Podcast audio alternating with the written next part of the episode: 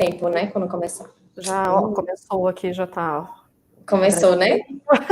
Então você começa, Carol? Vou começar então aqui. Boa tarde, gente. É, aqui, essa live de hoje é sobre maternidade vegana e isolamento social. E a gente, é, eu queria agradecer à Uva, né, a oportunidade de estar aqui falando um pouquinho sobre esse tema, que, enfim, é minha vida, né, porque, enfim, mãe. Okay. E eu queria me apresentar. É, meu nome é Caroline Brito, eu moro em Olinda, em Pernambuco, e sou mãe de Helena, que tem dois anos. Aí vou contar brevemente a minha trajetória dentro do veganismo.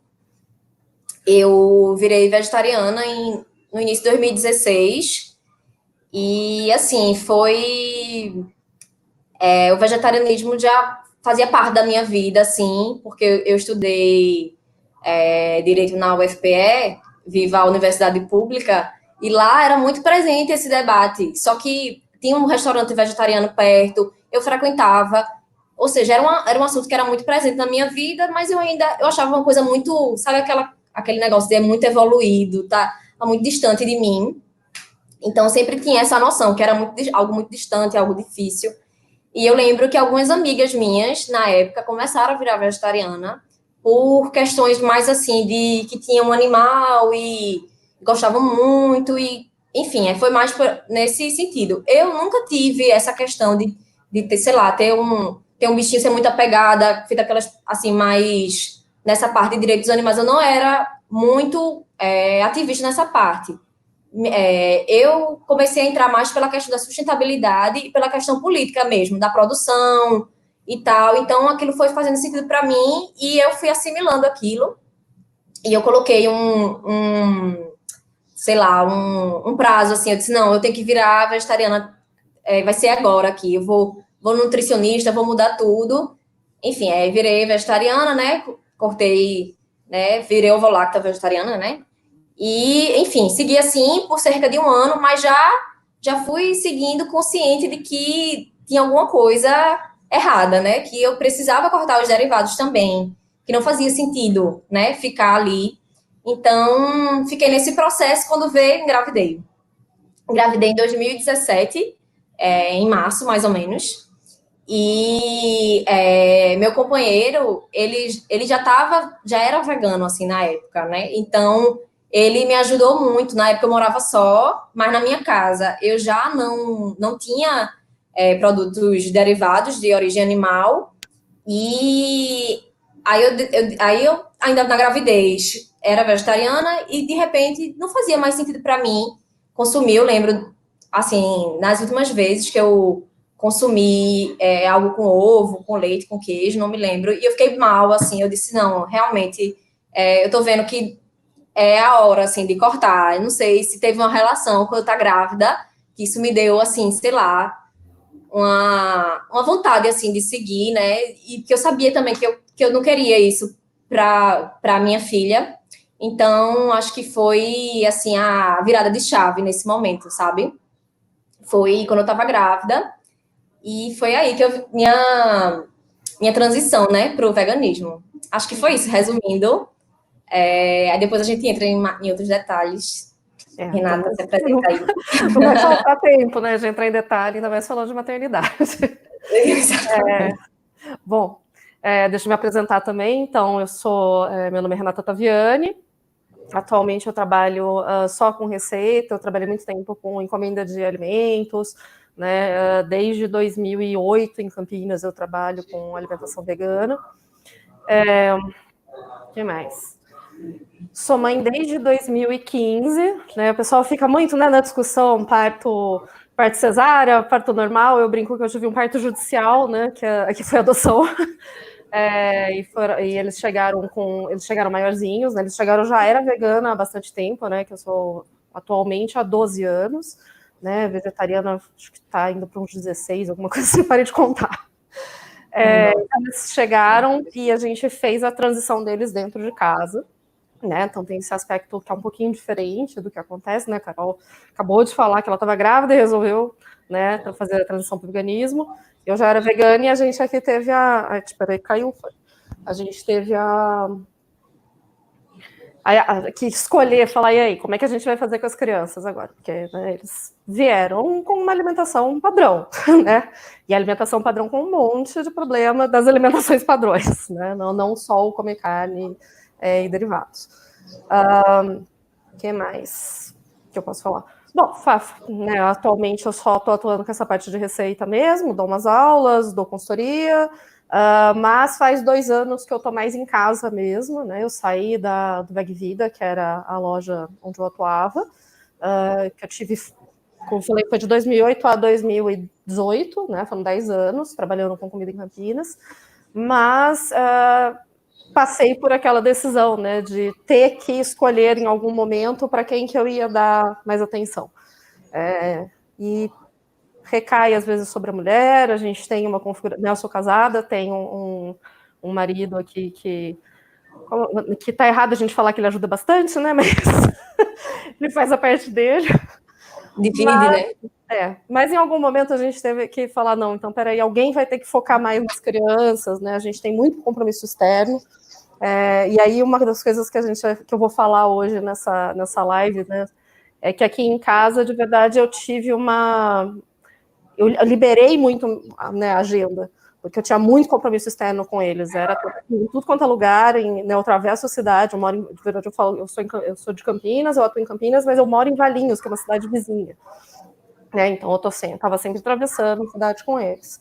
E a gente foi adaptando. Mas, Carol, vamos começar, então. Depois a gente retoma qualquer coisa de apresentação. Né? Uhum. Uh, Ô, Renata, só uma dúvida. Como foi o teu processo para virar é, vegetariana? Tu passou por vegetarianismo ou foi ah, direto para o vegetarianismo? É, não. Eu comecei com o vegetarianismo em dois mil e quinze. Se eu não me engano, tá? Já, como é que eu falo, já começou a ficar velho. É, em dois mil e quatro. Uh, uhum. Eu tenho certeza que eu comecei a escrever receita em dois mil e cinco, né? O vegetarianismo, eu acho que foi em dois mil e quatro mesmo, porque... Uhum. É, mais ou menos isso. Uh, comecei com ovo lacto, né? Como a maioria. Não acho que precise passar, tá? Né? Se alguém vem falando pra mim, ah, queria ser vegano direto, eu falo, vai fundo, né? É, tem como... Respondeu uma pergunta aí. Né? Tem como fazer direto, sim, não precisa passar pelo vegetarianismo, foi o Caio que perguntou.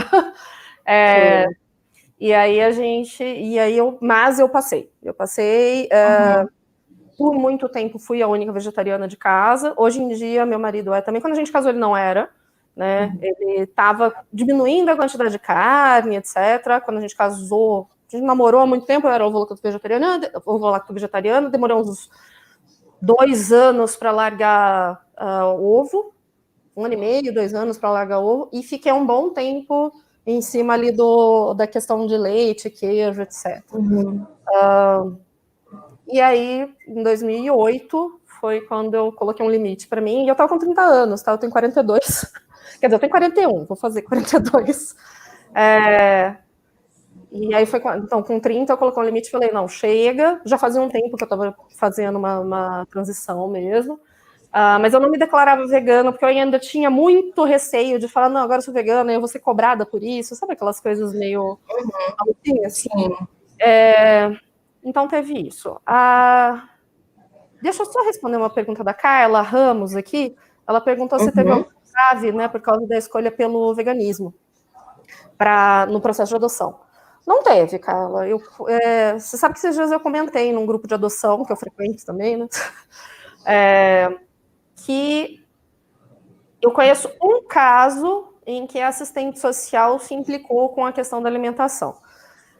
A verdade é que a alimentação nas casas de acolhimento, né, que a gente chama de orfanato, e tá super errado, não é orfanato. É, qual, mas... é o, qual é o, o, o correto para usar? É, casa de acolhimento. Casa de acolhimento, ah, certo. E não é totalmente incorreto falar abrigo, embora isso já seja de uma legislação anterior, mas um pouco mais, rec... mais recente, tá? Mas uh, eu conheço um caso só, que a assistente social uh, deu um parecer contrário à adoção e colocou o veganismo da família como impedimento, né? E esse caso que eu conheço, o juiz foi contra, né, esse parecer da assistência social, e ele liberou a adoção, falou que não, não tinha problema nenhum. E normalmente isso não é abordado, tá? No meu caso, é, a gente nunca escondeu, mas também a gente nunca discutiu isso com assistente social e psicólogo, tá? É, uhum. E processo de adoção nosso não teve audiência. Alguns, alguns têm, alguns não têm. É, eu sou ex-advogada, ex então de vez em quando vocês vão ver eu, eu, eu puxando um juridiquês aqui, né? Eu, eu, eu fui advogar, eu, eu atuei com advocacia até dois mil e sete, é. E aí depois eu parei. Mas na, na, a gente não teve audiência, e a parte processual da adoção, ela varia muito, né? O, o Estatuto da Criança e do Adolescente estabelece o, alguns critérios da adoção, mas estabelece pouquíssimas coisas processuais. Então tem muita variação de comarca para comarca. Tem comarca que tem audiência, tem comarca que não tem, né? Mas depois é, eu vou, quero, quero voltar para essa parte de audiência, como que dá para a gente falar de algumas coisas de adoção no... no... Ai, meu Deus do céu, sumiu! No isolamento social. Normal. Ma- maternidade mais isolamento social dá nisso. A gente fica louco, né? né? A gente ama, mas fica louco. A verdade é essa. É. Então, mas é, vamos lá, então, Carol. Vamos falar Sim. de... Você queria falar de gestação, amamentação, né? E aí a gente fala um pouquinho é. de alimentar, apesar de não ser exatamente da, do isolamento social. Acho que a gente pode falar um pouquinho que, né, é muito perguntado, todo mundo tem muita dúvida, né, de como criar crianças, né, tem toda a parte de, de valores, se é imposição, se não é imposição, até que ponto uh, a, a criança está sendo tolhida da liberdade dela, né, ou não. Uhum. Acho que a gente podia falar um pouquinho disso. Ah, massa. É, então, sobre a gestação, né, a amamentação, como eu disse, minha transição foi na gestação, e muita gente ficou... Nossa, tu escolheu logo fazer a transição logo na gestação, um momento tão... Assim, foi muito natural para mim, porque realmente eu consumia muito pouco. E, enfim, eu vi que fazia mais sentido para mim e eu, enfim, tava comendo super bem. Sempre comi super bem. Antes, eu também tenho que reconhecer que antes de eu virar vegetariana, eu já tinha uma alimentação boa. Então, para mim, não foi tão difícil para algumas pessoas que já têm, sei lá, é, não tem uma alimentação tão boa, assim... é tão balanceada, então eu já tinha, então para mim foi mais fácil fazer essa transição. Então, quando eu estava grávida, foi isso, né, eu é, decidi fazer a transição, e eu estava sendo acompanhada por uma nutricionista, que é vegetariana, então eu tive todo o suporte, assim, também, esse apoio dela, os exames estavam ótimos, suplementei o que... Todas as, as grávidas suplementam. Quem, quem, já, teve, quem já, já ficou grávida sabe que você ficou grávida, já mandam você comprar uma suplementação. Então, independente de, do, do, de ser vegano ou não, é, eu, já, eu, tava suplementa, eu suplementei porque, por conta da gravidez. Então, foi muito, muito tranquilo, assim, muito, muito natural a gravidez. Então, aí vem... É, aí a Helena nasceu, eu... consegui ter um parto normal e, assim, eu faço até uma conexão entre o veganismo e é, essa luta pelo parto humanizado, que era para ser humanizado tudo, né? Assim, não deveria existir um parto chamado humanizado. E porque eu tive que me informar super, tive que estudar muito, muito mesmo, ir atrás de, de profissionais, de pessoas, de doula, para eu poder me sentir segura e também mostrar que era possível. E eu sinto que isso acontece no veganismo. A gente tem que estar como se fosse toda hora, é, meio que tendo que provar que, que faz sentido, que vai ser saudável e tal. E ainda mais nessa situação tão delicada que é, é uma gravidez, né, que implica numa criança. É, até eu lembro que, assim, no começo eu perdi muito peso, mas uhum. é normal você perder peso, porque eu não estava conseguindo comer direito nos três primeiros meses. E eu nem era, não tinha feito nem a transição ainda. E eu lembro que algumas pessoas disseram, mas será que não é por causa do, do, veganismo, do vegetarianismo? Não. Todo, acontece com todas as mulheres, com muitas minha, mulheres. Enfim, minha mãe perdeu né? peso na primeira gravidez dela e perdeu horrores, assim, teve que ser internada. Pois é, depois, depois eu recuperei. Eu, fiz, eu, eu, fiz, eu malhava até, até uma semana antes dela nascer, eu estava malhando, fazendo yoga. Então, estava ótima. Enfim, aí a Helena nasceu e a amamentação também, tranquilo. Muita fome, muita fome, comia muito, eu lembro, no começo da amamentação, assim. É, e amamenta até hoje, inclusive. A Helena tem dois anos e meio e ela mama ainda. Eu tava já meio que querendo fazer o desmame, só que com a questão da pandemia, eu disse, não, eu vou continuar porque vai ficar mais difícil, que ela tá convivendo mais comigo. Até para a imunidade dela, eu também pensei sobre isso, né, que seria interessante continuar com a amamentação agora, nesse momento. É, e sobre essa questão, né, da imposição, eu já fui questionada sobre isso. Assim, claro que, é, sei lá, se depois, quando ela tiver é, escolha, assim, ter uma, uma idade mais madura para escolher sobre isso, é, claro que eu, eu acho que eu ficaria triste, assim, né, por ela, se ela quiser comer carne, não sei o que e tal. Mas eu acredito que, assim, agora, na idade dela, dois anos e meio... Eu acredito que é como se fosse, eu, eu e meu companheiro, a gente faz uma analogia com o álcool. Você dá álcool para criança? Não, não dá. Então, para mim, dar um alimento que tem coisas de origem animal, eu faço essa analogia. E eu não... É isso que eu digo. Quando alguém diz, não, mas... Sempre rola aquelas hipóteses, né? De tipo, não, mas se ela quiser, não sei o quê. Eu sempre explico isso. E eu acho que a gente, como, como pais e educadores, nós somos margem para a criança. Então, a gente... passa para ela nossos valores, para depois ela, com aquele, aquela base que a gente construiu ali na educação, depois ela vai poder pegar essas informações e ver se faz sentido para ela ou não. Mas não, não, não faria sentido, eu, eu já vi histórias assim, eu fico até sem saber como as pessoas fazem, do tipo, a criança, é, dá, a, pessoa, a mulher é vegana ou vegetariana e dá carne para a criança. Assim, eu não entendo, porque... Na minha casa eu não compro, eu não faço. Como é que eu vou oferecer para a criança uma coisa que eu não consumo? Não faz sentido nenhum. É, assim, eu também reconheço. Eu não concordo, mas eu entendo. Que é o tipo de coisa que eu não concordo, mas eu entendo, porque a cobrança é pesadíssima. É, é tem isso. É, e eu, eu falei realmente, assim, o que eu ia dizer também... Vem, sei lá, de, da nossa mãe, né? Que é a nossa sim, referência, sim. Né? Então, é a pessoa sim. Na sua orelha falando... Eu, É, apesar do, dos meus dois ser, é, serem adotados, eu tive uma perda gestacional, né? E eu passei por um período uhum. curto de gravidez, mas passei. E eu falo, a, a gravidez eu... é um período muito delicado, uhum. mas eu acho que a gravidez da mulher vegana, ela tem como uh, agravante a questão de que se ela não tá muito bem apoiada, se, sei lá, se é uma mulher vegana com um marido não vegano, ela já começa com pressão dentro de casa. Sim. Se é, marido, eu, ia, eu ia fazer esse recorte. Companheiro, companheira, tanto faz, né? A pessoa que tá ali junto uhum. com ela e que vai ser responsável por, por essa criança. A gente fala marido porque, né, é costume.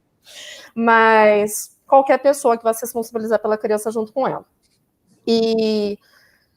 Mas mesmo que, né, esse companheiro, essa companheira esteja junto, os, né, esses familiares próximos que vão dar suporte, né, É, e vão ser a rede de apoio, ou os amigos não são veganos, ela vai ouvir muito palpite, ela vai ouvir muita preocupação das pessoas, que por mais que ela explique, por mais que ela uhum.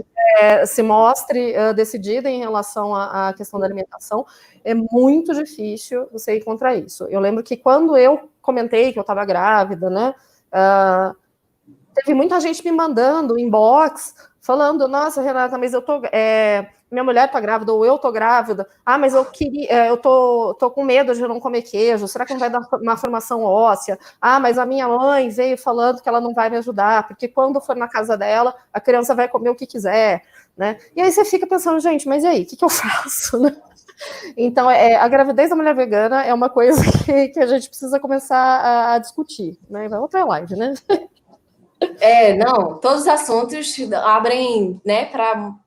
Eu também ia fazer essa ressalva, que eu reconheço também que o lugar que eu tô com o meu marido, né, é vegano, facilita muito esse processo, assim, né, é, porque, é, como eu disse, na, como na minha casa, não, a gente não, nem tem, assim, se ela que, mesmo se ela quisesse dizer, assim, né, não tem, não tem como, ela não ia ter acesso aqui em casa, então, realmente, assim, isso ajuda, e, assim, claro, tem muitas crianças que precisam ficar na casa das avós, que lá, pronto, minha filha, ela, eu conto com a, o apoio da minha mãe, minha mãe me ajuda muito, ela é minha rede de apoio, meus pais, e eles consomem carne, mas eu, com trabalho de formiguinha, e eu sei que nem todo mundo, que não é possível para todo mundo, que eles foram muito abertos para isso, Obrigada, pai, mãe, se vocês estiverem aí assistindo.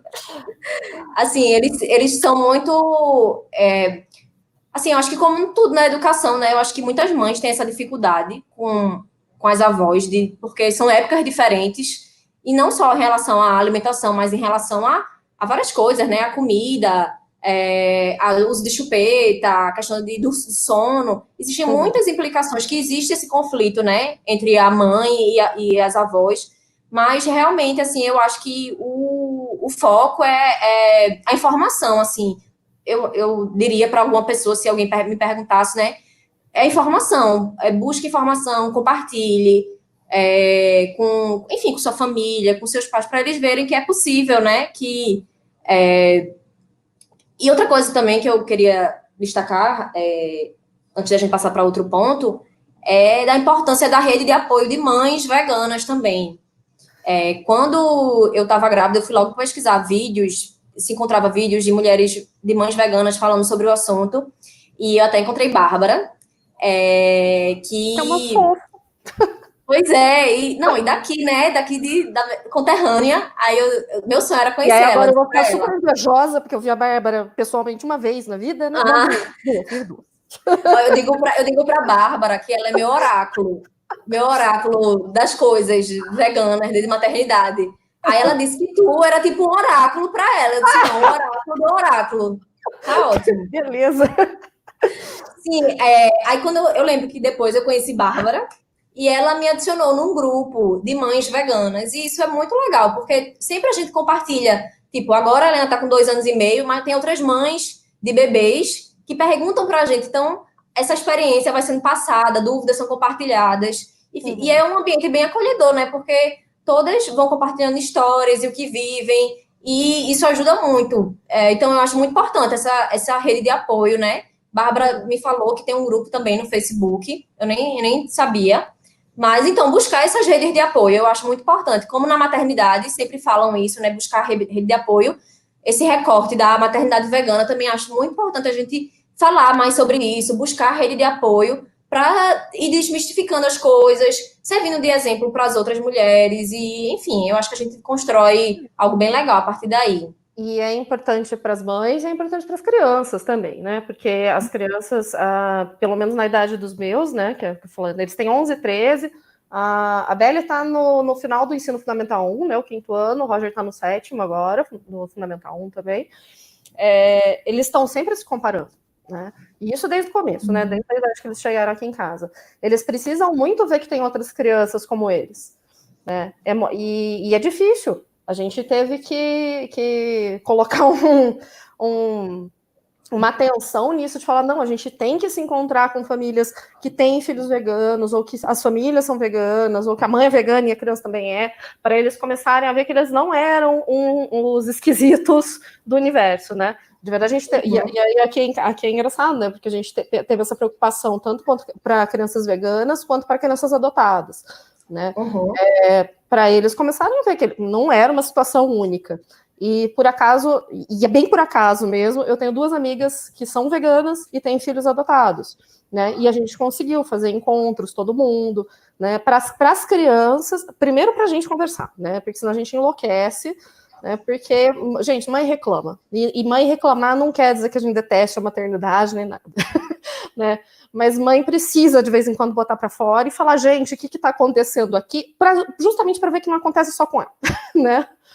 É, e isso foi uma das críticas, né, que, que eu comentei com você, Carol, não sei se você lembra quando a gente falou rapidinho, uh, de, às vezes, a gente vê um julgamento muito grande é, com, é, das mães durante o isolamento social, por não estar tá dando conta de tudo, porque reclama, porque as crianças estão enlouquecendo ela, É, uhum. E aí as pessoas, não, porque não pode falar assim, porque as crianças vão ficar se sentindo uh, estorvos, e o psicológico das crianças, é lógico que você não vai ficar reclamando na cara da criança, né, mas você fazer um desabafo na sua rede social, para os seus amigos, etcétera, é, faz parte de um processo da gente organizar as ideias, né, é, e, não, e, e às vezes também, da gente se sentir incompetente, porque fala, a gente já tem um monte de coisa para fazer, né, já tinha uma rotina estabelecida, de repente no isolamento social veio outra, completamente uhum. diferente, e a gente começou a ser responsável por coisas que não eram, E a gente tem que tomar muito cuidado com o discurso, com o discurso conservador, que começa a culpar mães de não saberem mais lidar com seus filhos porque elas trabalham fora, tá? Vocês tomem cuidado com isso. É, então, é, a gente tem que, que, que pensar nessa rede de apoio mesmo, uh, para a gente e para as crianças, né? Eu acho que tem esse aspecto todo. É, é, sobre... Tu entrou um pouquinho, né, na parte do isolamento. A gente vai ficar mesclando, né, a parte de, de isolamento, maternidade, maternidade vegana também. É, realmente tá... Eu acho que não tá, assim, fácil para ninguém, no sentido de... Todo mundo tá sentindo, né? Mães e crianças também, elas também estão sentindo é, essa mudança. De repente, cadê a escola?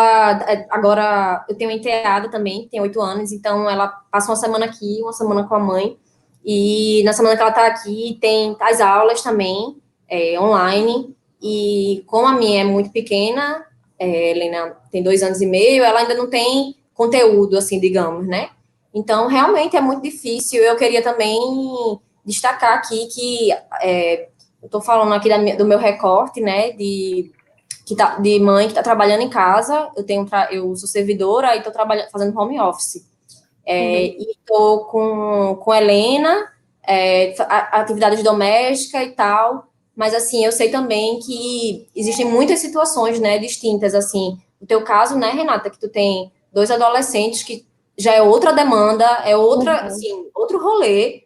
É... Mãe solo, nossa, sim.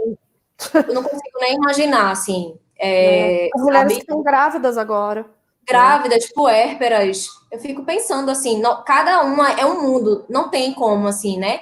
Na verdade, cada, cada pessoa tem uma realidade, mas, assim, são realidades muito distintas. Quando, quando a gente fala em maternidade... É, é importante que as pessoas saibam que existem muitas situações, né? É, uhum. Tem muito, muitas mães em, em, em posições distintas aí, né? O espectro é muito grande. Uhum. Então, a gente está passando a percepção da, da realidade da gente, mas que existem outras realidades aí, né? Pra, é, e até, nesse momento, queria até me colocar num lugar, assim, até de privilégio, né? Por poder estar tá trabalhando em casa. Quando, enfim, tem mães que estão tendo que, que trabalhar nessa situação, que estão na linha de frente aí, ou até que estavam sendo obrigadas a trabalhar, né, que foi, enfim, o, o, o caso, assim, que teve essa semana, que mexeu, acho que muito, com todo mundo, é, e ainda mais foi aqui, né, em Recife, que o lugar que eu passava sempre, assim, é, voltando do trabalho e tal. E, enfim, acho que a gente está é, tá tentando falar, mostrar um pouquinho para as pessoas, mas tem muitas realidades distintas e a gente está aqui honrando também essas realidades de alguma forma. E uma coisa que eu queria dizer, que às vezes você pode achar que não tem como ajudar uma mãe nesse momento, porque é, ela está isolada e realmente as mães, muitas mães contavam com a rede de apoio que agora não estão podendo contar mais, por exemplo, escolas, creches... É, familiares, mas eu escutei uma história de uma mãe da escola de Helena, que eu achei muito linda, assim, ela disse que a cunhada dela ligava para ela toda noite é, e ficava contando história para o filho dela, e era o tempo dela de descanso, o tempo que ela tinha para tomar um banho, para comer com calma. Eu achei tão lindo isso, assim, porque é, às vezes é uma besteira que você pode fazer para uma mãe, você não tem nem noção do impacto que vai causar ali, uhum. E agora, nesse momento, pode parecer é, quase impossível, mas, assim, é tentar ajudar também essas mães, assim, se der também, sem cobrança, porque eu sei também que não tá fácil para todo mundo. Era isso que eu queria falar, assim, um pouquinho dessa parte. Sim, e, e aí só trazendo um pouquinho da adoção, né, que é, a, é o que eu acabo focando quando eu falo de maternidade. É, a gente está vendo também, durante a adoção, da, durante os, é, a, a quarentena, né, o isolamento social, Uh, processos de adoção serem tratados de formas muito diferentes. Então, por exemplo, quem estava em processo de habilitação, esse processo parou, né? Não tem, né? A habilitação, só vou ter que explicar, né? Porque eu não posso supor que todo mundo sabe como é que é um processo de adoção. Explica, explica pra gente. É, mas juro que vou ser breve. É, então, processo de adoção é assim, a gente de verdade, você, você vai no fórum, né? Hoje em dia tem um sistema online também, que foi implementado uh, um pouquinho mais de um ano. Uh, você tem que escolher um perfil da criança, né? As pessoas, a, às vezes, acham que você vai conhecer crianças, escolher crianças, não é isso. Você tem que decidir, se preparar, pensar ah, a faixa de idade, se você aceita irmãos ou não. Você tem que pesquisar sobre a realidade dos abrigos, porque às vezes as pessoas uh, idealizam coisas completamente fora da realidade, né, em relação às crianças. E, e aí a gente vai no fórum, apresenta os documentos e você espera. De verdade, nesse processo todo, aí você vai fazer entrevista com assistente social, uh, com a psicóloga, eventualmente vai ter uma, uma audiência com o juiz, uh, e aí ele vai falar que você está apto para adotar uma criança, né? E esse processo todo, às vezes, ele demora de um a três anos, dependendo da, da comarca, né? Não deveria demorar mais de um ano, mas demora. É, o meu demorou um ano e meio, não foi, não foi muito devagar, não, ele foi até que bom. Uh, depois disso, você espera. Depois, depois disso, a gente, tem gente que fala que tá grávida, que é a gravidez da adoção, né? Mas isso é muito comum. Natália, é posso fazer uma pergunta? Pode. Tu pode. adotou a, a, teus dois filhos, foi? Foi, numa cacetada só. Ah, e juntos também, né? Sim, sim. Eles, eles... Eles, são, eles são irmãos? Porque seriam, que... seriam de qualquer jeito, né? Mas eles são irmãos biológicos também. Biológico, porque eu lembro que quando eu já, já dei uma lida sobre isso, que eles é, tentam, quando são irmãos, é... desculpa a pergunta, biológico, né? Perdão, sim. pela... Não, imagina. Pelo... é, porque tem, né, que dá preferência para quando são... para adotar juntos, né? Isso. Tem, tem algumas regras, tem exceções, uhum. é... vai do caso concreto, vai do vínculo que tem com esses irmãos ou não, né? E para isso que precisa ter um juiz, né, gente? Né? Por isso que não é essa aí no, no, no abrigo, pegar uma criança e levar embora, né?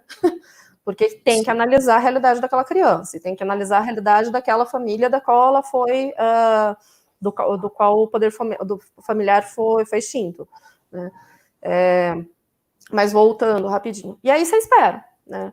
E, e, e, esse, e as pessoas que estão agora, ou nesse processo de habilitação, ou, é, aliás, que estão nesse processo de habilitação, que elas ainda não estão esperando, os processos são todos suspensos, né, via de regra, porque não tem como fazer entrevista com a psicóloga, não tem como fazer análise de, é, um, social, é, econômico-social com a assistente social, né, porque isso demanda visitar a casa, mostrar todos os cômodos, mostrar se você está tá preparado para receber uma criança, ou três, ou quatro, ou cinco, né, porque tem adoção de famílias grandes, ou se vai ser uma adoção de famílias que moram próximo, porque também, é, né, às vezes, famílias que têm muitos irmãos, o Poder Judiciário decidiu que tem que separar, às vezes, porque você não encontra uh, adotante para isso.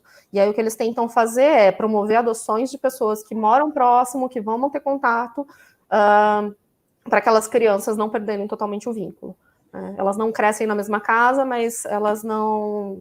não não se separam, né? E aí, uh, só que ao mesmo tempo, as pessoas que já estão habilitadas, uh, muitos processos de adoção foram acelerados. E aí tem todo um processo, especialmente no caso de crianças mais velhas, né, que são as adoções tardias, e eu vou botar isso super entre aspas, mas não vou explicar isso agora, é, que são crianças com mais de três anos, né? É, que a adoção, normalmente, a aproximação com os pais adotivos demora um pouquinho mais, né? É, então, vai ter uma... Eu vou falar do, do meu caso, né? A gente fez primeiro uma, uma reunião com assistente social e psicóloga que cuidavam do, que cuidava do caso deles, né? Não é a mesma que cuida da nossa habilitação. Uh, e aí a gente conheceu o processo, conheceu a história deles, decidiu se, se ia dar, dar seguimento, porque você decide isso antes de ver as crianças, né? Porque você não vê as crianças para decidir se você vai querer ou não, porque senão vira uma desgraça isso. É. Bom, e aí, uh, então você passa pelo fórum, aí você faz uma visita no, no, na casa de acolhimento, né, no abrigo junto com, com o pessoal do judiciário, conhece as crianças, aí passa um tempinho, aí você repete a visita, aí você vai sozinho, aí, aí eles sempre, né, no nosso caso, sugeriram da gente levar fotos da casa, fotos das pessoas da família, né, e aí isso vai sendo construído bem, ao pouquinho, bem aos pouquinhos, aí libera para um passeio, depois começa a liberar para dormir fim de semana em casa. Aí só alguns meses depois, né, ou pelo menos um, dois meses depois, aí vai conceder a guarda provisória, que aí é o, pre- o período de convivência mesmo, uh, vinte e quatro horas por dia, você começa a morar e, e para depois concluir o processo de adoção até sair a sentença e a certidão de nascimento.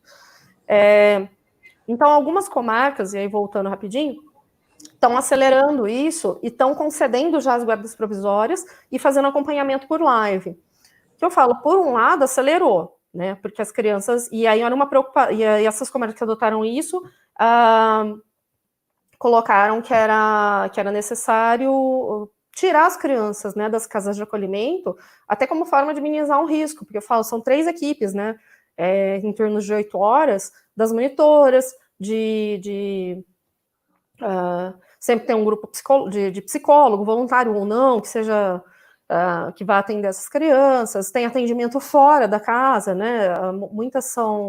Uh, tem a questão da, da, das escolas, né, que elas também não estão frequentando, né? Crianças abrigadas frequentam a escola, normalmente escolas públicas próximas aos locais de abrigo. É, então, tem toda essa questão. E aí, de repente, elas são colocadas na casa de, dos adotantes e, e acompanhadas só por vídeo. Então, por um lado, tem uma super boa intenção por trás, né, de acelerar. É bom que elas saiam dos abrigos, mas a gente fica sempre com um super receio de que se isso vai dar certo, sabe? De uhum. é, tá acelerando isso. E aí eu fiquei pensando no meu caso, né? Eu falo, poxa, é, a gente teve o tempo de ir apresentando para as crianças a alimentação sem entrar na, no primeiro momento na questão do veganismo, né? A gente foi adaptando a, a alimentação, assim como adaptaria em qualquer casa, né?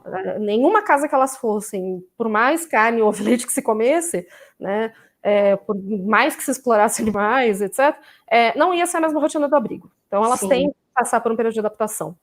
Foi uma é... dupla adaptação, né? Assim, para elas. E, então, assim, eu fiquei... E aí você fica, nossa senhora, já pensou se a gente recebesse as crianças agora, né? E já tiver... E é pronto, entra na rotina, né? É, então, é, um, é um dos problemas que eu pensei, né? E, ao mesmo tempo, né, as pessoas que estão tendo filho agora, no meio dessa loucura, né, com menos apoio, com, né, até com restrição de visita, porque, de verdade, não, se, não é recomendável que se visite, né? É, e aí, como que você faz o, o apoio para uma mulher que acabou de ter uma criança é, nessa situação que a gente está vivendo, né? De uma forma responsável. Porque, às vezes, as pessoas fazem as visitas, mas não estão exatamente seguindo aí o, o que deveriam, né? Bom, o que mais que a gente podia falar? Eu acho que, eu acho que as rotinas escolares, né, é, são um assunto interessante. A gente podia falar, acho que um pouquinho da, da questão da merenda, né? Um, tinha umas perguntas, né? Você quer, você quer dar uma pausada e responder as perguntas, Carol? É, pode ser. É, tem uma, tinha, teve uma pergunta aqui, né? É, como funciona a interação das crianças veganas com as não veganas? Elas entendem, é, de Valéria, minha amiga. é, então, assim, eu não sei como é com teus filhos, que eles são maiores, né? Então, já tem outro entendimento. Mas é, Helena... Ela, isso. Helena não entende. Assim, ela não sabe. Eu, eu explico. Eu digo, eu digo assim, Helena, ó, em geral... É, assim, quando a gente vai para casa de amigos que tem outras crianças, já aconteceu de a criança estar tá comendo, sei lá, um, um biscoito, e eu expliquei para ela, então eu sempre ando com um, comida comigo, assim, e não é tão difícil, gente, assim, é, a real é que, tipo, tem, tem uma fruta, a Helena come, sabe, ela ama fruta, assim, então, eu, e eu sempre ando com, também, já pensando nisso, eu sempre ando e explico para ela. Por mais que ela não tenha compreensão, é, assim, cem por cento, mas eu sinto que vai, ela fixa de alguma forma. Eu digo assim, Helena, ó, essa, essa comida aqui tem leite, o leite que é da vaquinha.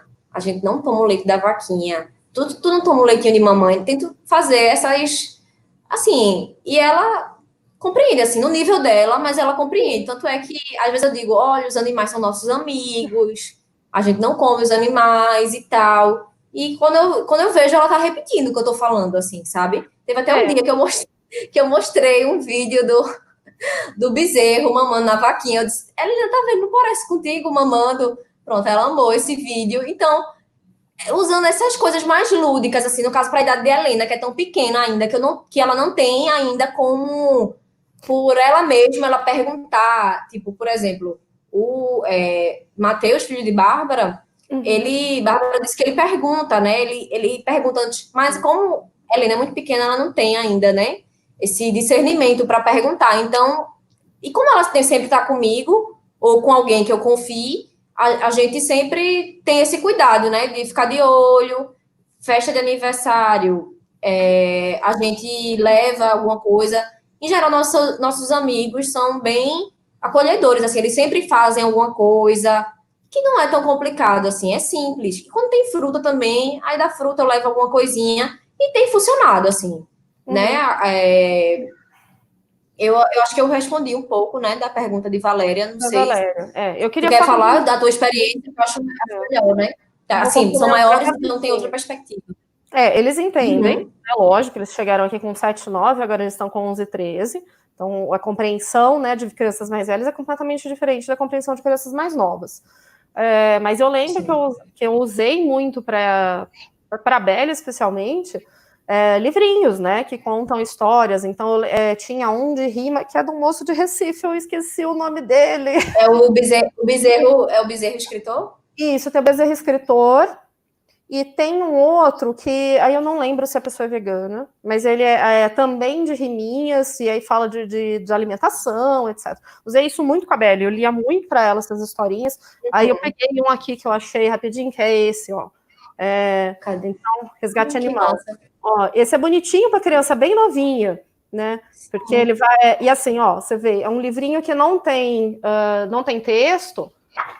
Hum. Ele, ele, opa, vamos aqui, ó. Acho que deu para... Então, ele está aqui, uma situação no circo, né? E aí você vira a, pás... a página e aí fica o elefantinho. Né? Uhum. Tem várias... Uhum. Eu falo, isso para uma criança de dois, três, de um, dois, três anos, né? Funciona super bem.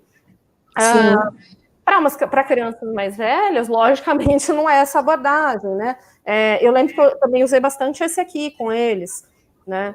Uh, de most- para tentar mostrar um pouco a parte da exploração mesmo, do, dos direitos dos animais, porque é um conceito to- totalmente novo para eles. É, de verdade, é, os meus com sete, nove anos, uh, eles, não, eles não sabiam de verdade que carne vinha de animal. Eles não, nunca tinham parado para pensar. Né? E que, então, você vê como é já, assim, tão... Não, é. não existe, né? Existe essa, aquele, o referente ausente, né? Mesmo para a pessoa não... Sim. Fazer associação.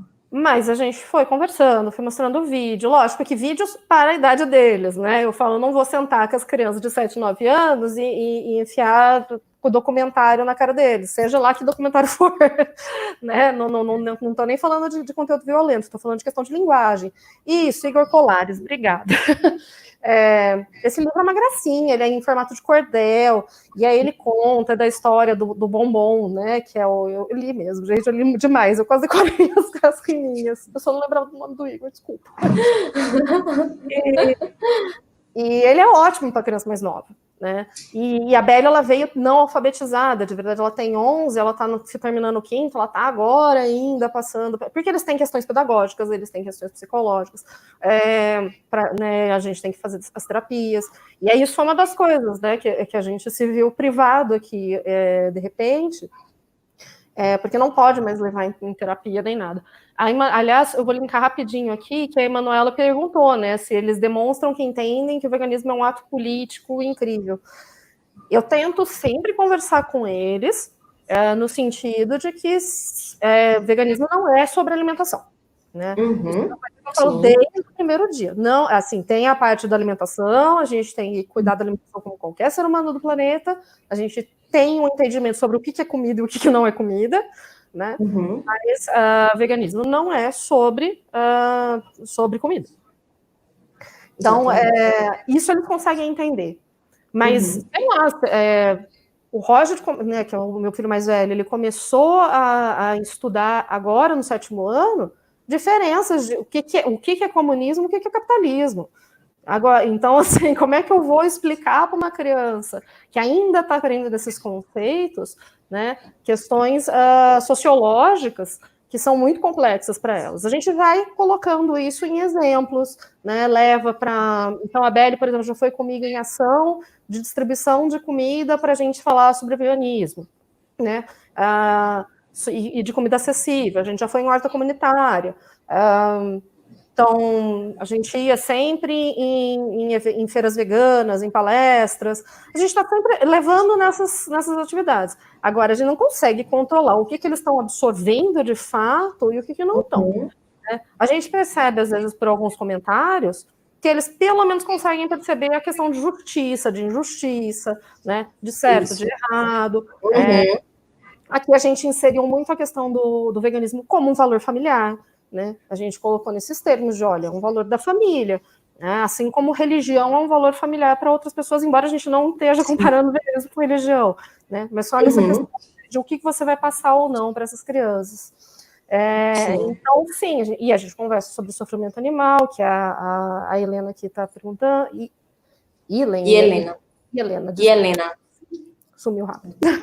É, então, sim, a gente conversa. Mas lógico que a gente vai expor, uh, acho que o Roger andou vendo umas imagens mais pesadas agora, que também está com treze anos, é lógico que ele mexe na internet, né? E, aliás, uhum. esse período está tá mexendo mais. Gente, está difícil controlar.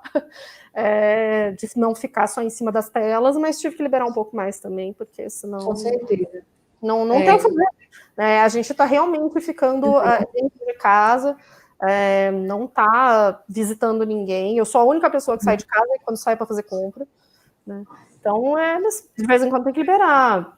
E aí, né, jogo, eu falei, já ensinei eles até jogar buraco, cacheta, joguinho de tabuleiro, fiz uma aula de aquarela online, a gente tá fazendo de tudo, né?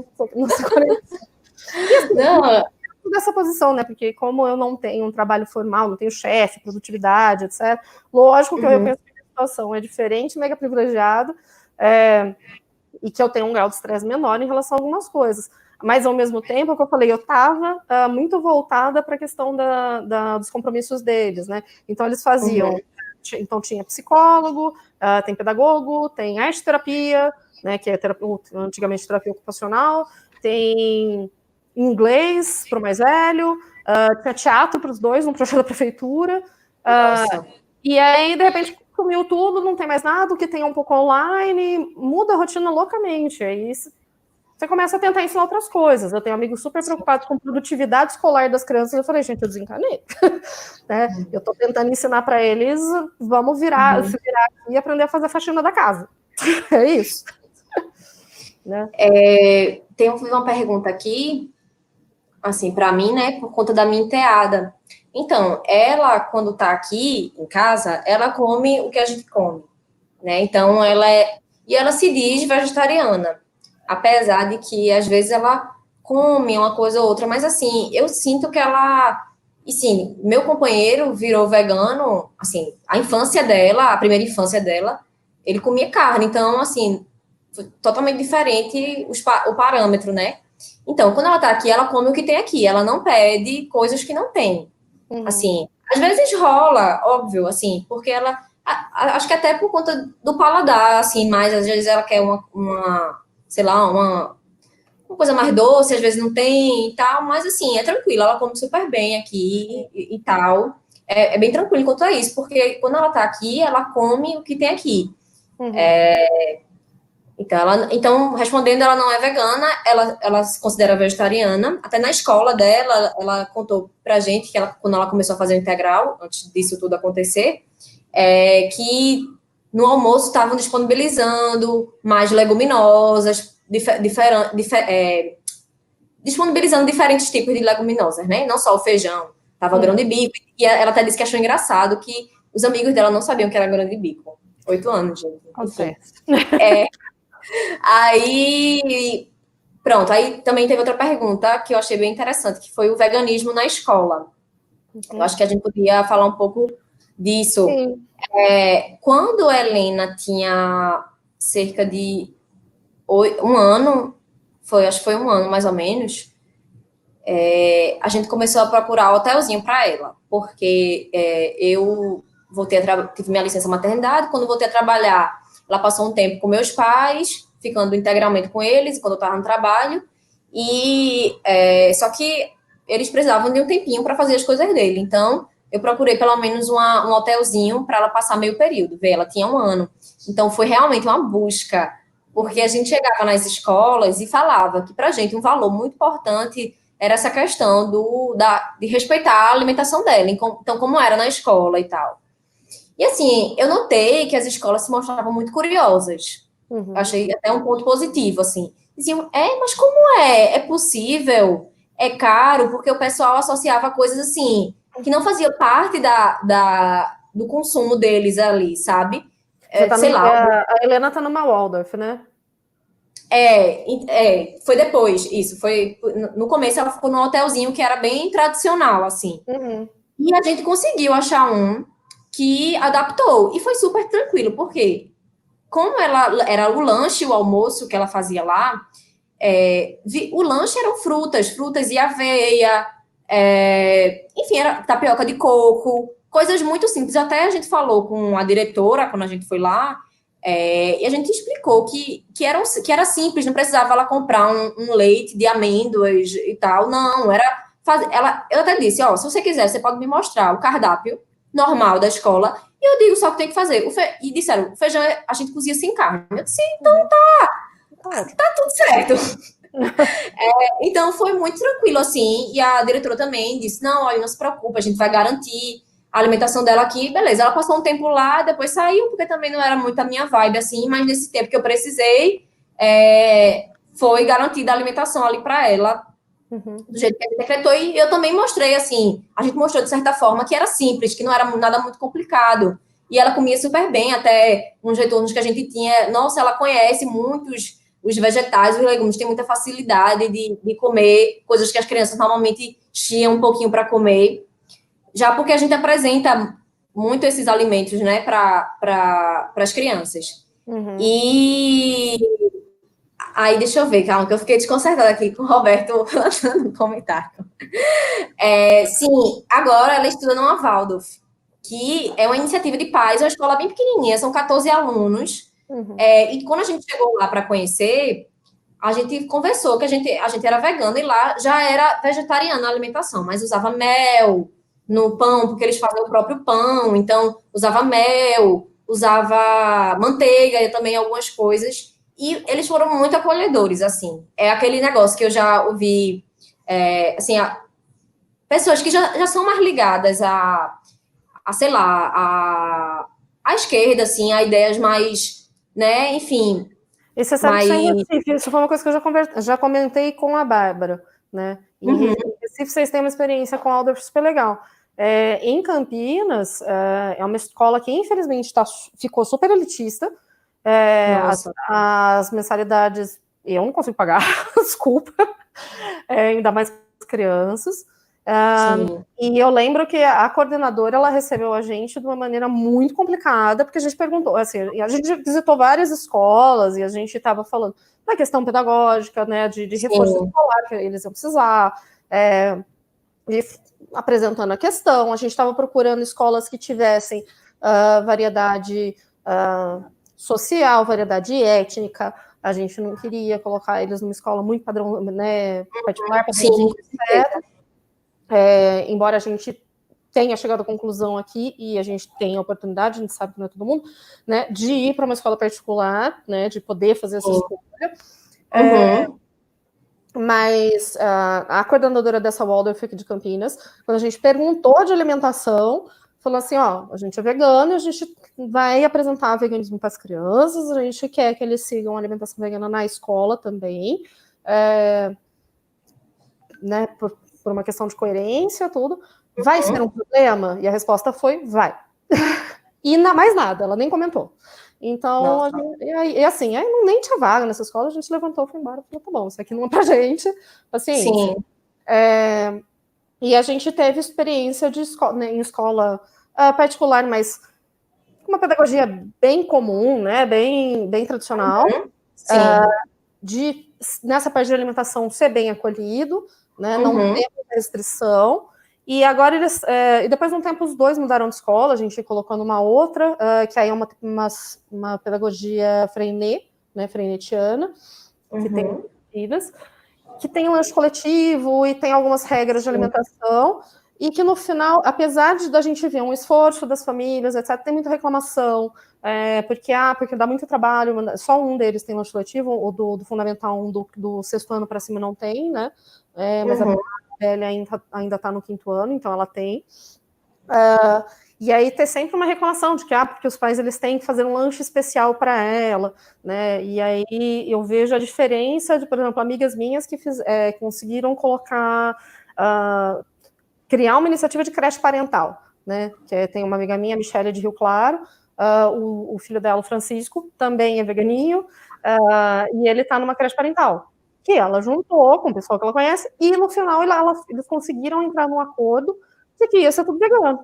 Porque se o Francisco era vegano, né, ia todo mundo comer fruta, ia todo mundo comer milho, ia todo mundo comer pipoca, ia, eles iam fazer, ah, vai fazer pão de queijo, então vamos fazer, né, o pão de queijo vegano, alguma das versões.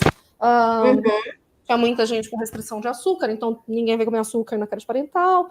Então eles foram entrando nos acordos. Eu acho que às Sim. vezes em grupos menores você tem um pouquinho mais de, de diálogo. Agora, uma eu, eu acho que... que... Ah, desculpa, deixa eu só concluir. Não, nada. É, a preocupação que eu tenho e que eu, que eu acho que a gente ainda está caminhando muito lentamente uh, no ativismo em relação a isso, é na merenda escolar, nas, creche, na, nas creches e nas escolas públicas, né, de ensino uhum. infantil e fundamental. Porque, uhum. uh, pelo menos a realidade que eu vejo aqui na região, é que as pessoas que se declaram veganas... É, É, especialmente em creche, né, que a, a creche fornece a alimentação, elas não têm escolha, é, tem que se trabalhar com aquilo que tem, elas não podem mandar nada a mais para as crianças, né, isso é uma coisa que eu enfrento na, na, na Freinet, por exemplo, e por conta de acordo com a cantina, né, não vou nem falar nada, é, mas, ah, mas nas escolas ah, públicas, as, as pessoas eu já vi procurando atestado falso de que a criança é alérgica, porque é a única maneira da criança, se respe... da criança e da, da família ser respeitada, e isso é um absurdo, né? Absurdo. Ah, e aí, só que a gente vê, né, por exemplo, aquele caso de, de Salvador, Salvador não, interior da Bahia, é, em que foi implementada, né, uma, uma, uma merenda vegana, e, e assim, estou longe desse caso, não sei detalhe, da forma uhum. que foi anunciado, foi muito negativo, né? Sim. É, como, como se fosse foi... uma imposição, assim, que todo mundo Exato. Fosse vegano. Até em São Paulo também, né? Teve a polêmica também, né? Do... E, e aí o pessoal fica... E, e, e às vezes sem perceber de que tem coisas que são veganas e que todo mundo come todo dia, né? No dia que, uhum. no dia que tem macarrão, macarrão ao sugo, é vegano, né? Macarrão, sendo um macarrão de sêmola, que não é tão incomum assim, ou no dia que tem polenta uhum. com molho de tomate... Né? Aqui em São Paulo tem muita escola que usa P T S, né? É vegano, só não pode pôr o nome, né? é, mas a minha preocupação aí, é, de verdade, é em relação a por que que na escola, na, na escola pública as pessoas não podem escolher que tipo de alimentação que as crianças vão ter, né? Nem minimamente, é, nem de, de falar, não, mas eu vou mandar uma marmita, então. Né? No, uhum. quando, quando o Roger fazia umas atividades em contraperíodo na, na escola anterior, é, eu podia mandar marmita. É, e nunca foi um problema. Comprei uma, uma mochilinha térmica, fazia a marmita dele, ele mandava, senta, ele sentava com todo mundo na cantina, porque tinha uma uhum. turma que fazia, é, fazia as atividades com ele, fazia teatro e, e escola de esportes. É, e ele comia, normal. Quando também fizeram uma atividade de acampamento, ele levava o lanchinho dele, nunca teve problema. Né? Mas tem muita escola que você tem o problema de levar. Né? E aí tem jurisprudência, inclusive, colocando que seria direito da escola, eu acho super questionável, é, se a alimentação exerce algum papel pedagógico. Então, no caso da, da Isabelle, por exemplo, eu tive que ficar muito tempo brigando com a escola, porque ela, porque uh, se não tinha alguma coisa que tinham mandado, porque é uma opção, a família pode não mandar a opção vegana para ela, é recomendado, uhum. né, tipo, lembrem tudo, obviamente é muito bem visto que você mande, mas às vezes a pessoa esquece ou não sabe, ou manda errado, é, ou mandava coisa que ela não gosta, ela é criança, né, as crianças têm direito de não gostar de tudo que é vegano, não é porque elas são crianças veganas que elas têm que ser mais cobradas, e aí elas são mais cobradas de gostarem Sim. de absolutamente tudo, elas são mais cobradas de que elas têm que ser perfeitamente saudáveis num nível muito superior de, que, de outras crianças, né, É, então tem, tem essas questões escolares que são um pouco complicadas. Hoje eu perguntei para elas, falei assim, gente, vocês estão sentindo falta de alguma coisa da escola, né? O que vocês estão sentindo mais falta da quarentena?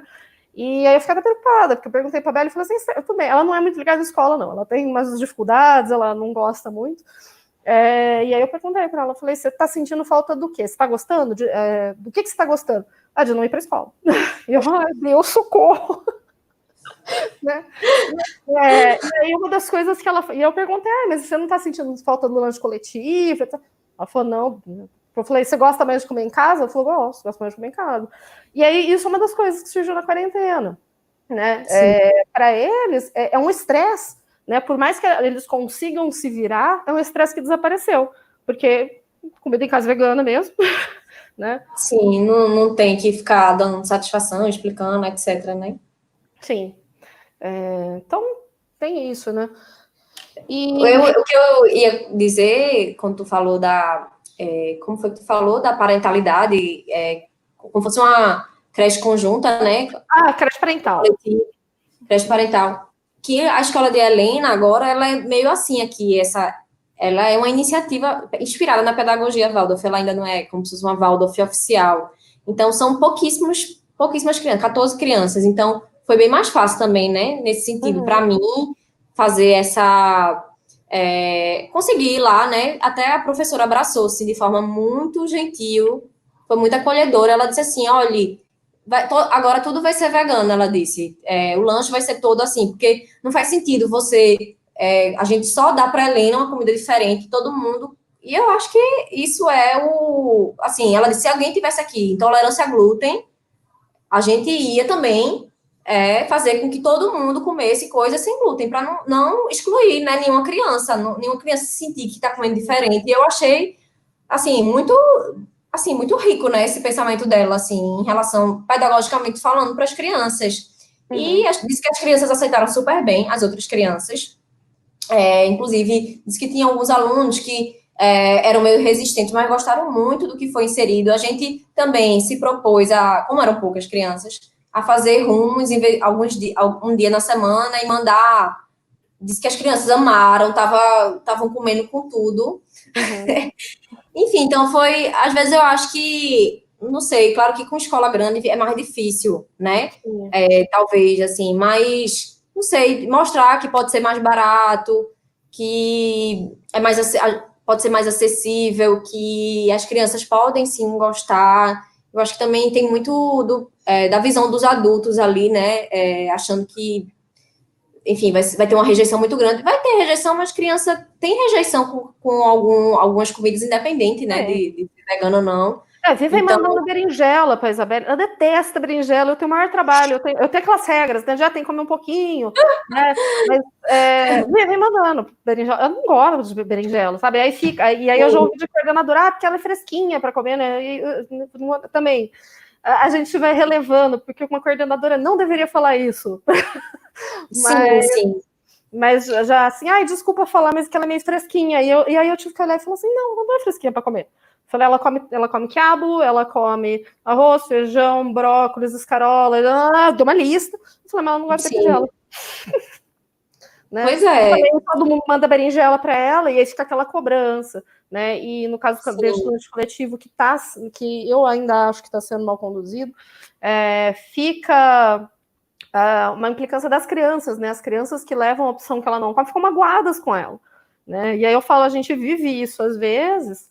Uh, de, com, sei lá, em casa da, da família, né, vai no, no Natal e não vai comer em todas as coisas, ou leva uma opção pra gente, tem gente que ficou super magoado, ficou ofendido, né, é, você tá, a gente mexe com alimentação, mas a gente tá mexendo com, com cultura e com valores que as pessoas às vezes nem sabem que elas têm, né, é, elas não sabem, elas não saberiam explicar isso objetivamente, mas elas reagem a isso.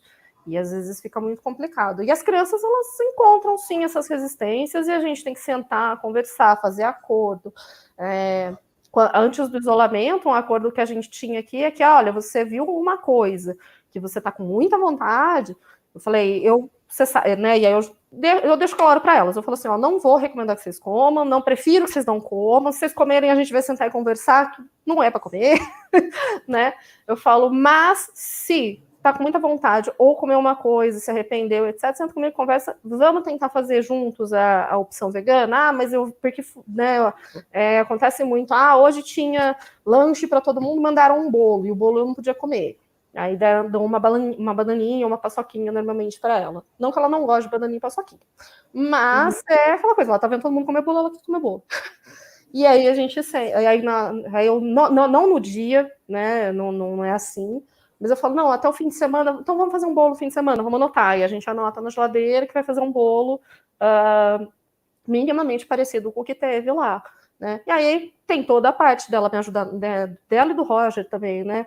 Eles me ajudarem na cozinha, e aí a gente faz juntos. Às vezes isso é super importante. Isso é, assim, a participação, né, da, da, das crianças no... É. Na, na, vendo como as coisas são preparadas, né? Assim, eu fico... impressionada com a Helena, com a quantidade de, de nome de alimentos que ela sabe, assim, sabe? É, é incrível mesmo, de, desde de sempre, né? Passar para elas e elas conhecerem os alimentos, assim. Uhum. Com certeza vão, vão se tornar adultos muito mais é, conscientes sobre o alimento, independente do caminho que eles escolham seguir.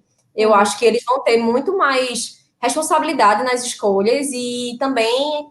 até, assim, a questão de, de saber o que está comendo, de saber o caminho, de, é, enfim, eu acho que é muito, muito bonito esse processo, assim, é, porque a gente, é, mães veganas, eu, em geral, famílias veganas, cozinham muito em casa, né? Sim. Então, acaba que as crianças absorvem isso, de certa forma, vem a preparação, vem todo o, o processo, os alimentos, tem, tem contato com o alimento.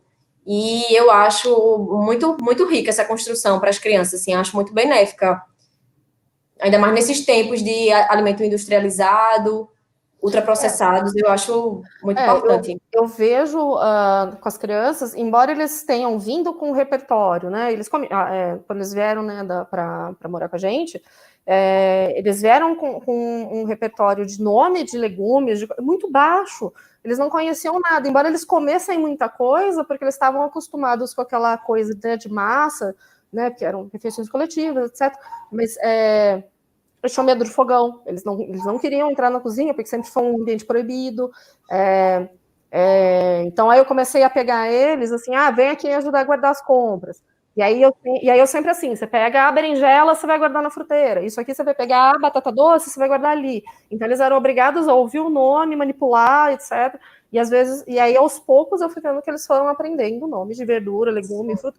Que antes eles só, às vezes eles comiam, às vezes não, mas eles não sabiam o nome, era sempre algo desconhecido, né? Isso, isso gera um afastamento, né? E... E sempre, e, e sempre uma desconfiança, né? A criança que não conhece os ingredientes que ela está comendo, ela é muito desconfiada de que ela está sendo enganada o tempo todo. Né? Pelo, é, isso, pelo menos, eu, eu, eu vi acontecer com eles. De, a, de eu ter que sempre responder, obviamente, de vez em quando enchia a paciência, mas é, de sempre ter que responder para a Bela o que tem naquela comida. Então, é um hábito que ela tem até hoje, ela chega, né, na, na cozinha, num determinado horário, o que, que vai ter para o almoço? Aí, às vezes, normalmente eu falo, ah, mas isso é feito do quê? Aí eu explico para ela, ah, mas, o quê? Mas eu já comi isso, eu já gostei, né? Ela tem muito essa preocupação, porque ela sempre acha que eu vou enganar ela, de alguma forma, por mais, né? Isso por, pela forma como foi tratado no começo, né? É, eles ficaram, eles ficaram abrigados quatro anos, né? Eu falo metade, quase metade da vida deles antes. E... Então, assim, acho que é... E aí, de, de tarefas também, super importante, e aí eu vi, pelo menos, as tarefas aqui é, na, no isolamento social, a gente uhum. começar a ter que, que mudar um pouquinho, né? Então, tinha coisas que eles faziam antes que não dá mais para fazer, então, ah, me ajudar no supermercado não ajuda mais, né? Não tem mais como ir junto, descarregar as compras nem pensar, porque agora tem essa loucura de você ter que lavar tudo quando chega, né? Exatamente.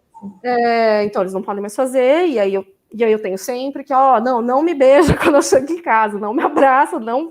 E, e o Roger também, ele já vai, quer que eu carregue as compras? Eu, não, não quero, carrega as compras, te segura aí, né? Depois Sim. você me ajuda quando tiver tudo lavado. Uhum. É, até essas coisinhas pequenas, né, mudaram. E, e ele sempre, é, não pode brincar na rua, né? É. Não, a Helena super sentiu, assim, principalmente com a escola, ela diz, mamãe, eu tô com saudade dos meus amigos da escola. É, teve, aí, aí, ela, ela diz assim, é, ela diz assim, mamãe, o coronavírus está lá fora, né? Aí eu, é, meu amor, tá lá, porque também tive que explicar para justamente essas rotinas nova, novas ela assimilar, né? Então, é bem difícil assim, né? Também, é, Enfim, é, teve uma pergunta aqui de Flávio, né? Como é conversar sobre a B doze com as crianças? É, é. é, então, eu, Helena, quando começou a suplementar, eu disse para ela, Helena, ó, você vai ter que... Isso aqui é B doze. Eu disse pra ela, isso aqui é B doze. Ela mesma pede, ela, mamãe, eu quero a B doze, eu quero a B doze. Aí eu, tá, ela me lembra às vezes, né? Então, eu deixo um lugar meio que visível. Assim, é um negócio tão... Muito... É, nutricional específico. É, então, eu falo, eu explico para eles que é um hábito, que por ser vegano sim, a gente tem, essa, né, a gente já testou alguns aqui, a gente já tentou em spray, comprimido, etcétera. Inclusive, a gente dá uma variada para eles verem que tem vários. Uhum. É, tem uma certa facilidade de comprar aqui em Campinas. É, uhum. Se não tivesse, compraria online. É, mas é assim, já me perguntaram, ah, mas por quê? E aí você vai explicar da, da bainha, de, bainha de mielina do, do neurônio para criança que não aprendeu ainda sobre a fecundação. Não dá, né, gente? Então, é, é difícil. Né? Você não tem como falar de bainha megaloblástica para criança que não vai aprender esse conceito. Então, a gente explica a B doze para criança de, olha, é um hábito, a gente consome, tem que consumir sendo vegano, e é isso, né? E, não é uma explicação tão científica, é mais assim, da importância, ó, tem que tomar e tal, né? Mais nesse sentido, né? Sim. E, e assim, e aí, só concluir, acho que a gente já tem, vai ter que concluir já já, né, Carol? Sim. É, e, estamos indo para o encerramento aqui. É, só um último comentário, tem uma das uhum. coisas que a gente teve que sentar e conversar aqui, porque deu, uhum. deu uma crise, é, que eles não queriam ser diferentes, né? É... E aí isso acontece em muitos níveis, gente. Isso não acontece só com o veganismo, isso acontece com as roupas que eles estão usando, isso acontece com os jogos que eles estão jogando, com o tipo de... de, de o que, que eles veem ou não veem na T V. É... E, mas, de repente, né, o veganismo pesou, porque, ah, mas eu não quero ser diferente, porque fica todo mundo me perguntando, etcétera. E, né, no meu caso, eu tive que sentar com eles e falar assim, gente, vamos, vamos ser realistas aqui, vocês são diferentes. E que bom, vocês são diferentes, né? É, ninguém, eu falo, eu pretendo que vocês sejam diferentes num nível de excelência muito grande, tá? É isso. É, sem, sem muita cobrança, sem ser a mãe louca, mas é basicamente isso. É, a, gente, a gente tem que tentar normalizar, normalizar a diferença, é engraçado, né? Mas é, de mostrar que todo mundo tem direito de ser diferente no que quiser e que, por ser diferente, tem direito de ser respeitado. De ser respeitado. Eu acho que isso é a, a parte mais importante para a gente falar para as crianças. Porque senão eles Sim. ficam se sentindo, às vezes, como, é, como devedores de algum favor que as pessoas estão fazendo para eles. E eu acho que isso foi uma das coisas que eu me preocupei muito em colocar para eles, que ninguém está fazendo favor nenhum, né? Uh, e que eles têm que e eles têm direito de se posicionar e serem diferentes, sim. Né? E no caso deles, a gente sempre conversou muito sobre, fazendo paralelo, para mim ajudou, né? Entre veganismo e adoção. Eu falei, vocês nunca vão escapar de ser diferentes, de alguma forma. Falei, porque vocês chegaram na família de uma forma diferente, vocês tiveram experiências diferentes. Eu falo, e, e eu falo, e eu falo para eles, eu falo, vocês perderam algumas coisas, né, do, do período até os sete anos, né, uma das coisas, né, que pesou muito, né, na escola, eles não têm foto de nenê, né, então todas aquelas atividades que você tem que fazer, levar é foto de nenê, foto de gravidez, para fazer reconhecimento, não tem, e a gente teve que fazer, eu, eu tive que ser criativa aqui num, num tanto que eu nem sei como. É... E falar com a professora, e tentar mostrar que tinha coisa que eles não podiam falar. É, é, mas, é, bom, a questão é, a gente chegou aqui num acordo de que ser diferente é bom. Né? E, e isso parece que está bem interiorizado. Acho que o, e o mais velho, ele fala mais nesse sentido, sabe? Que até, né, ele tem mais desenvoltura, ele é uma, uma criança mais expansiva do que a mais nova, né? Então, uhum. ele fala mais. Mas eu vejo que para a pequena... Né, a pequena tem onze anos, super pequena, é, foi muito importante isso, porque ela tinha também a, a questão do cabelo afro, né, é, tinha um monte de, de trauma de, de, vindo da, da, da época de abrigamento, a, ela era perseguida pelas outras crianças, ela era perseguida pelas monitoras, né, as monitoras é, tratavam ela super mal, porque tinha que pentear o cabelo dela, né. E aí, assim, eu falo, são sempre pequenas coisas que a gente está sempre mostrando, falando, olha, tá vendo? Como você tem o direito de você ser o que você é, ser diferente, e, e, e ninguém tem que falar nada disso, né? E ao mesmo tempo mostrando que eles têm que respeitar também as diferenças dos outros. Que óbvio que eles tiveram aquele momento de que eles queriam converter todo mundo pro veganismo, né? E, e aí a gente tem que sentar com eles também e falar, então, a gente também gostaria, mas não é assim, gente, né? A gente tem que ir, né? Vai, vai na base do exemplo, da informação, da conscientização, mas a gente não, não, não se afasta de ninguém por não ser vegano, né? É, e a gente também não vai ficar co- colocando condicional para os amigos de, ah, agora você tem que ser vegano, senão você não é mais meu amigo, né? Porque a criança adora colocar condicional, né? Sei que quem não tem filho, vocês se preparem. É, eu queria, assim, falar, falar um pouquinho para encerrar a minha parte, assim, minha fala, é, de que eu sinto a maternidade vegana, assim, como um... como, assim, andar é, contra a maré, assim, sabe? É, é esse sentimento, porque o que está posto, né, o senso comum é, é bem diferente e é muito triste, assim, você ver isso e ver que é, os benefícios e a questão ética e o quanto você pode ensinar para a criança a, através dessa, dessa decisão, né, desse posicionamento político, uhum. é, de não explorar animais... E o quanto, porque, assim, a gente vê que muitas escolas mostram os bichinhos, o quanto as crianças também são mais abertas, talvez, a, a, a essa empatia, digamos, com os animais. Então, eu acho que o grande desafio é esse, assim, sabe? É de levar informação para as pessoas e, e respeito também, que as pessoas respeitassem mais também. A gente, assim, seria ótimo, né? Que todo mundo é, virasse vegano. Uhum. Mas, enquanto isso não acontece, que as pessoas respeitassem é, a decisão, né, da, de famílias e, e, pelo menos, tentassem, não sei, tentar olhar um pouco, assim, de forma mais aberta, porque, eu, às vezes, também tem muita defensiva, o que é normal, mas, enfim, le, trago esse convite para a gente tentar olhar as coisas de forma mais acolhedora e respeitosa.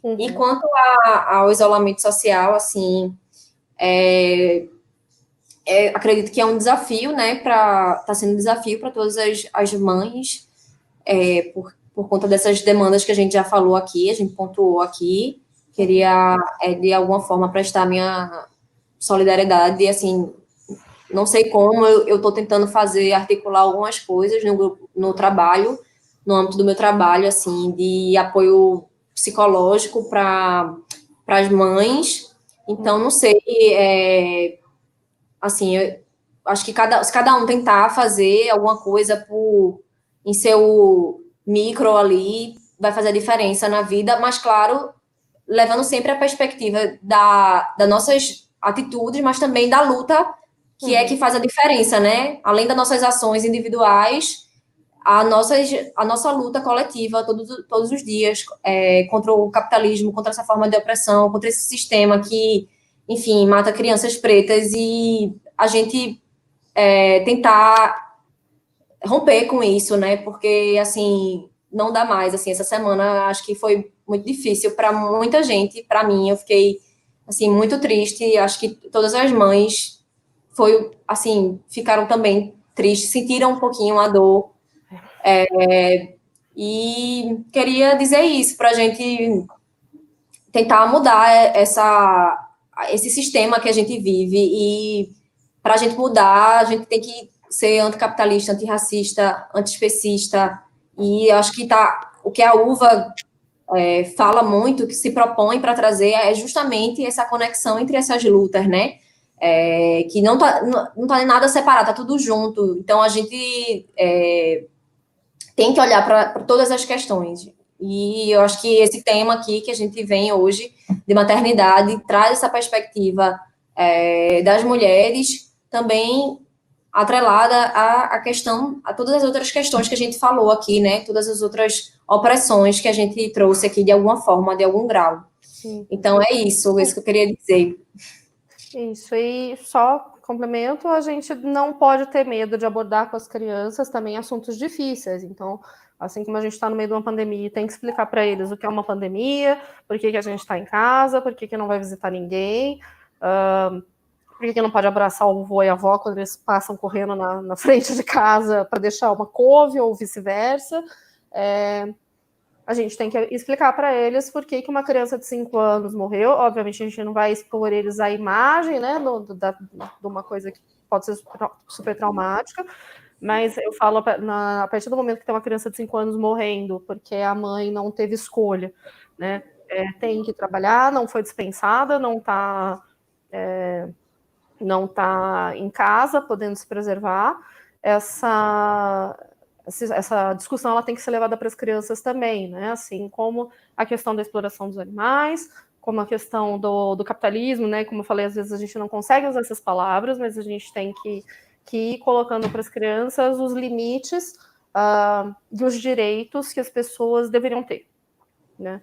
Eu acho que, que essa também é uma lição importante uh, nessa época de isolamento, que a gente vai, eu falo, a gente vai perder é, rendimento da escola, certamente, né? Não é a mesma coisa, né? Quem acha que mãe está dando aula não entende o que está acontecendo, né? Eu tenho, uma das sortes que eu tenho é que a escola que eles estão não, não espera que a gente dê aula, né? Eles deram uma, uma, uma suavizada grande nos, nos conteúdos, né? É, mas uh, a gente não tem que ficar preocupado agora do que vai perder ano. A gente não está perdendo ano. Eles estão ganhando uh, compreensão sobre diversos assuntos que talvez eles não tinham antes. E, e bem ou mal, a gente está tendo a oportunidade de ficar algum tempo mais junto, né? É, pelo menos com a gente, quem não é profissional de saúde, né? Porque acho que a gente esqueceu de falar também das mães que são profissionais de saúde. Muita gente está ficando afastada dos filhos. Isso é muito pesado também. Mas isso tudo tem que ser explicado, né? De acordo com a faixa etária, de acordo com o grau de compreensão que eles têm, mas isso é uma boa lição para a gente ver que tem que conversar com as crianças. Eu acho que é a primeira coisa que a gente tem que tirar desse isolamento, né? Tem sempre que estar explicando, e em, em relação ao ativismo, é, é isso que, que, que faz a diferença, né? Se não, não tiver conversa, você não passa nada para ninguém. É, é isso. Então tá. Então, gente, muito obrigada, obrigada pela participação, né? É... Obrigada a todos os amigos aí que comentaram, perguntaram, participaram, assistiram, família. Obrigada demais. Compartilhar esse assunto é massa. E, Renata, foi um prazer conhecê-la melhor, ouvir tua história. Que história maravilhosa, assim, muito inspiradora. Prazer é... também, Carol. Aliás, a gente não perde contato. É. Então tá, tá gente. Então, até. Tchau, muito, muito obrigada para a Uva, para a Itauana, né, por ter mantido aqui a live.